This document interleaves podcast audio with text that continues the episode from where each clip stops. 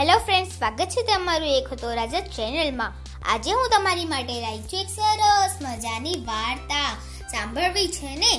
ચાલો, હવે હું કહું. એક છે ને, છોકરો હતો. એ પોતાની કોલેજ પૂરી કરી અને એક મોટા શહેરમાં નોકરી શોધવા ગયો. ત્યારે એને ન્યૂઝપેપરમાં વાંચ્યું. એટલે જે છાપું આવે, એમાં વાંચ્યું કે એક નોકરી મળે છે. એ છે ને, ત્યાં અને એનાથી છે ને પછી તમે મોટા પણ થઈ શકો. અને પછી તો એને ત્યાં એપ્લાય કર્યું. બહુ બધી ભીડ હતી. બહુ બધા લોકોએ જોબ માટે એપ્લાય કર્યા હતા. પછી એને ઇન્ટરવ્યૂ વાળાએ બહુ બધી વસ્તુઓ પૂછી. અને પછી એના બધાના સાચા જવાબ આપ્યા. એટલે ઓલા જે પૂછતો હતો ઇન્ટરવ્યૂવાળો એને પૂછ્યું કે તારી પાસે ઈમેલ આઈડી છે? તો ઓલા છોકરાને તો ખબર જ નથી કે ઈમેલ આઈડી શું છે. કારણ કે એ તો ગરીબ હતો. તો એને કીધું કે ના ના, મને નથી ખબર આઈડી શું હોય? તો ઓલા જે એનું ઇન્ટરવ્યૂ લેતા હતા, એને તો એને વળવા લાગ્યા કે આ જમાનાની જનરેશન જે છે, તો ખૂબ જ આગળ વધી ગઈ છે. અને તને એ ખબર નથી કે ઈમેલ આઈડી શું હોય છે? જા, તને આ નોકરી નથી મળવાની.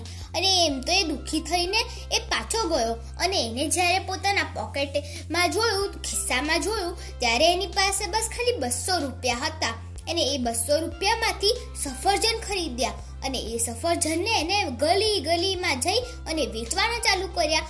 પછી સાંજે એને ખબર પડી કે એને વીસ રૂપિયાનો પ્રોફિટ કમાયો અને પછી તો એને એવું લાગ્યું કે આ પ્રોસેસ તો કરવા જેવી છે. એટલે એને રોજ એવું કરવાનું કરવાનું, ધીરે ધીરે કરવાનું ચાલુ કર્યું. પછી થોડા દિવસો પછી તો એની માર્કેટમાં પોતાની દુકાન થઈ ગઈ. અને પછી તો એ આગળ વધતો ગયો, મહેનત કરતો ગયો તો આગળ આગળ આગળ. એટલો બધો મોટો થઈ ગયો કે એની એક પોતાની મોટી ફ્રૂટ્સની શોપ થઈ ગઈ. અને પછી એને એવો વિચાર કર્યો કે લાવને એક બીજી શોપ ખોલું. પછી એને બીજી, ત્રીજી, ચોથી, એમ કરતા કરતા તો એની એક શહેરમાં ચારથી પાંચ દુકાનો થઈ ગઈ. અને પછી શું થયું તમને ખબર છે? એક દિવસ એને એવું થયું કે લાવને પોતાના બિઝનેસને વધારીએ અને એમ કરી એને બીજા શહેરોમાં દુકાનો ખોલવાની ચાલુ કરી. અને એક દિવસ એ બહુ મોટો માણસ બની ગયો અને બહુ અમીર પણ બની ગયો. પછી એક ન્યૂઝપેપર વાળો એની પાસે આવ્યો અને એનો રિપોર્ટ લેવા માંડ્યો. એને પૂછ્યું કે તમે કઈ રીતે એની પ્રોસેસ કરી, કઈ રીતે તમે આટલા મોટા બન્યા? કારણ કે તમે તો બહુ ગરીબ હતા. પછી તમે આટલું બધું કર્યું કઈ રીતે? પોતાનો જે ધંધો હતો આ ફ્રૂટ્સ વેચવાનો, એને તમે વધારે વધાર્યો કઈ રીતે?